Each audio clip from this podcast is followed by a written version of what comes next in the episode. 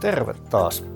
Uusi vuosi alkoi osakemarkkinoilla aika ikävissä merkeissä osakkeiden luisuttua nopeassa tahdissa heikommiksi. Ja näitä syitä tähän voidaan etsiä keskuspankkipolitiikassa käynnissä olevasta murroksesta, ehkä hieman hitaammasta talouskasvusta tai vaikkapa sit siitä, että, että monet osakeindekseissä hyvin merkittävät yhtiöt, etenkin Yhdysvalloissa, niin omasivat ehkä turhan korkeat arvostustasot, eli suomeksi sanottuna olivat liian kalliita näkymiinsä ja muuhun markkinaan nähden. Aivan yhtä hyvä selitys on kuitenkin osakkeiden tiputukselle se, että tasokorjauksia vaan tapahtuu säännöllisesti ja nämä tuppaa, tuppaa olemaan alasuuntaan yleensä jyrkempiä kuin, kuin yläsuuntaan. Ja sanotaankin, että osakkeet menee ylös portaita, mutta tulee alas hissillä. Ja No, tämä keskuspankkipolitiikan muutos, niin sillä on kuitenkin merkitystä ja äärimmäisen löyhä rahapolitiikka jo pitkään, etenkin tämän koronakriisin aikana, niin ollut lainojen osto-ohjelmineen ja jopa negatiivisena ohjauskorkoinen osakemarkkinoiden hyvinvoinnin takuumies. Kuten ennenkin taloussykleissä, niin Yhdysvallat on tässä rahapolitiikan kiristämisessä edellä Eurooppaan nähden, niin kuin aina aikaisemminkin sykleissä on ollut. Ja ehkä oikeastaan voi sanoa, että kiristäminen on, on vähän niin kuin väärä sana, koska kyseessä ei ole niinkään se, vaan, vaan rahapolitiikan normalisointi nykyisessä tilanteessa tarpeettoman löyhältä tasolta kohti normaalimpaa aivan kuten taloudessakin suuntaa nyt kohti normaalimpaa tämän koronakriisin jälkeen. Markkinoiden kannalta kuitenkin keskeistä on se, että miten nopea ja jyrkkää tämä normalisointi on. Yhdysvaltojen osalta näyttää sille, että ohjauskorkoja tullaan ensi kerran, ensimmäisen kerran nostamaan maaliskuun kokouksessa ja nämä lainojen osto-ohjelmat sitten loppuu myöskin pian. EKP sen sijaan on jankuttanut pitkään koronostojen olevan vielä kaukana ja, ja sekin varmaan hankkiutuu ensin eroon lainojen osto-ohjelmastaan. Viime viikolla EKPlla kuitenkin oli kokous, jossa nyt sitten avauduttiin ehkä enemmän tähän äh, rahapolitiikan normalisointiin ja, ja jotkut jäsenet on jopa puhunut siitä, että, että vuoden loppupuolella voitaisiin ohjauskorkoa nostaa. Useimmat kuitenkin puhuu vielä tässä vaiheessa vasta ensi vuodesta, eli, eli varsin pitkän ajan päästä olevasta ohjauskoron nostamisesta. No sitten tämä tarkoittaa sitä, että globaali rahapolitiikka kuitenkin pysyy, etenkin kun Kiina, maailman toiseksi suurin talous, niin, niin levyttää tähän samaan aikaan, niin edelleen pysyy varsin löyhänä ja, ja se tietysti tukee taloutta ja sijoitusmarkkinoita edelleen, vaikkakin tietysti vähän vähemmän kuin aikaisemmin.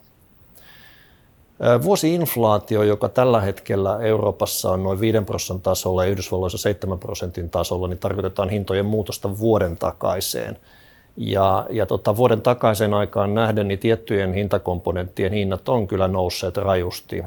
Merkittävimpänä ehkä öljyn hinta, joka sitten vaikuttaa bensiiniin ja lämmitysöljy näin edespäin, niin nousi viime vuonna peräti 50 prosenttia ja sitten on selvää, että nämä tekijät nosti näitä vuosi-inflaatiolukuja tästä pahimmasta koronastopista elvyttäessä. Samanlaisia nousuja tuskin nyt nähdään, ellei nyt jotain ihan ihmeellistä tuon öljynkin suhteen tapahdu. Eli siinä mielessä niin vuosi-inflaatio, vuosi-inflaatioluvut tulee varmaan tippumaan automaattisesti kesää kohti tultaessa, loppuvuoteen tultaessa viimeistään mutta ehkä oleellisempaa on se, että vaikka tämä taso tulee olemaan nykyistä tasoa 5-7 prosenttia huomattavasti paljon ala, ää, matalempi, niin se jättää kuitenkin oven auki tälle edellä mainitulle rahapolitiikan normalisoinnille, joka on markkinoinnin kannalta oleellisempi asia. Yhdysvalloissa koronkerran ennakoi jo tukevasti koronnostoja. Keskuspankki itse kertoo jopa viiden koronnoston olevan mahdollista tänä vuonna, mutta samaan aikaan tunnustaa myöskin toimivansa talousdatan antavan infon mukaan. Eli, eli on mahdotonta sanoa meidän, heidän, kenenkään sitä, että, että missä kunnossa talouden kunto esimerkiksi syksyllä yli puolen vuoden päästä on korkojen noston jatkamisen kannalta. Eli mahdollista on, että talous on huonommassa kunnossa silloin, jolloin koronasta ei tietysti saada aikaa ja, ja keskuspankkikin tunnustaa tänne, että, että mennään datan mukaan ja katsotaan, että miten tämä talous tässä kehittyy. Mutta tällä hetkellä näyttää kuitenkin siltä, että korkoja tullaan nostamaan maaliskuussa ensimmäisen kerran hyvin, hyvin matalalta tasolta ja, ja pystyttäisiin jatkamaan sitä ää, talouden pysyessä, pysyessä niin kuin nykyisen kaltaisessa tai varmaan vähän heikommassakin kunnossa.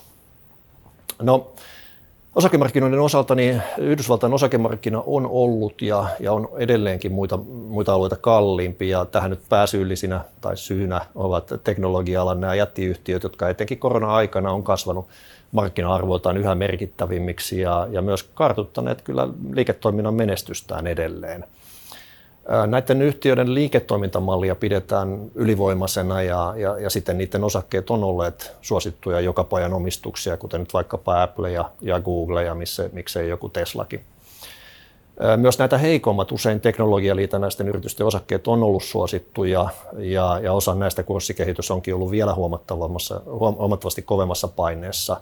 Ja yhtä harvinaisia siinä joukossa niin ei ole 50 prosentin tiputukset kurssihuipuista, jotka toki oli, oli, oli tota, hyvin jyrkän nousun jälkeen saavutettuja. Jopa laajempi, pienempiä yhdysvaltalaisia yhtiöitä sisällään pitävä Russell 2000-indeksi niin on, on tätä, kun mä tätä kirjoitin muutama päivä sitten, niin 15 prosenttia huippuaan alempana. No Yhdysvaltain osakemarkkina kuitenkin oli syksyllä tosi vahva muuhun maailmaan nähden, eli nousi hyvin jyrkästi relatiivisesti muihin, muihin osa-alueisiin nähden. Ja, ja sitten se ei ehkä ole mikään ihme, että, että tätä ikään kuin ylimääräistä menestystä oli syytä korjata vähän maltillisemmaksi. No geopolitiikka, Ukraina on tietysti edelleen hyvin paljon otsikoissa ja, ja jossain määrin myöskin Taivan. Mutta tähän mennessä niin mä pidän näiden vaikutusta kyllä markkinoihin aika vähäisenä, ehkä nyt tietysti Venäjän markkinaa ja ehkä jonkin verran öljyä lukuun ottamatta, mutta selvää se kuitenkin on, että jos tämä Ukrainan kriisi mahdollisesti eskaloituu, niin totta kai sitä seuraa negatiivinen reaktio osakemarkkinoilla varmaan ennen kaikkea Euroopassa. Mutta ennen sitä, ennen kuin tämä tapahtuu, jota toivottavasti ei tule tapahtumaan, mutta, mutta sitä ennen niin, niin monet muut asiat on jo ehtinyt liikuttaa markkinaa, joten ehkä tässä vaiheessa oikea tapa reagoida tähän asiaan on tietysti seurata sitä tilannetta. No koronan osalta markkinat on jo pitkään ollut välinpitämättömiä tämän omikron-muunnoksen osoittauduttua aiempia muunnoksia vaarattoma, vaarattomammaksi, vaikkakin näitä sairastapauksia edelleen globaalisti on, on todella paljon. No, taloudessa ja yritysten tuloskehityksessä ei ole valittamista edelleenkään. Et edellä mainittujen näiden yritysjättien juuri ulos tulleet tulokset on pääsääntöisesti olleet olleet mainioita. Siellä on muutamia, jotka, jotka on ehkä sitten ainakin mun mielestä jo alun perikin vähän niin kuin heikommassa, tai sanotaan tarinaa vähän niin kuin, niin kuin heikommassa jamassa. Mutta tota, nämä suurimmat on ollut kyllä pääsääntöisesti mainioita ja sitten ne kyllä perustelee sitä muuta markkinaa korkeampia arvostuksia edelleenkin. Sitten taas muualla maailmassa, kuten nyt vaikkapa Japanissa, niin osakearvostukset odotettuihin tuloksiin nähden ei näy, näytä lainkaan hullummilta, etenkin jos tämä rahapolitiikan globaali muutos, mistä aikaisemmin tuossa mainitsin, niin tapahtuu odotetun rauhalliseen tahtiin. Alkuvuoden talousluvut tosin saattaa olla hieman syksyisiä heikompia johtuen tämän omikronin hidasteesta, mutta, mutta kuten, kuten tota, Suomessakin on nähtävissä, niin yhteiskunnat on matkalla kohti normaalia, jonka nyt luulisi samalla kiihdyttävän talouskasvua ja edesauttaa sitten yritysten liiketoimintaa ihan laajalla, laajalla pohjalla. Varahoidon allokaatiossa jatketaan edelleen painottamalla osakkeita normaali enemmän korkosijoitusten kustannuksella. Osakemarkkinoiden sisällä Yhdysvallat kehittyvät maat ja Japani on ylipainossa, Eurooppa ja suomalaiset osakkeet alipainossa. Ja osakkeiden tyylien osalta sitten me pyritään painottamaan erityisesti niitä osa-alueita, joiden me uskotaan erityisesti hyötyvän talouksien avaamisesta. Ja, ja näihin nyt kuuluu muun muassa sykliset osakkeet, pienet keskisuuret, yhti- pienten ja keskisuurten yhtiöiden osakkeet.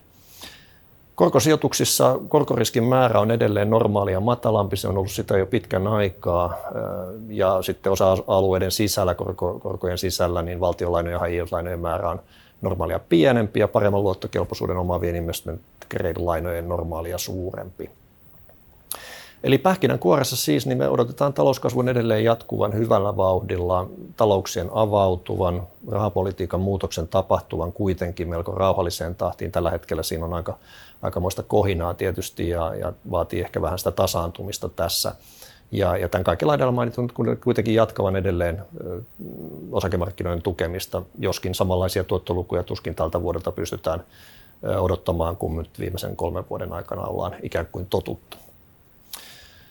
Hyvä homma. Kiitos kaikille kuulijoille ja, ja oikein hyvää talven jatkoa ja, ja palataan asiaan taas sitten maaliskuun alussa.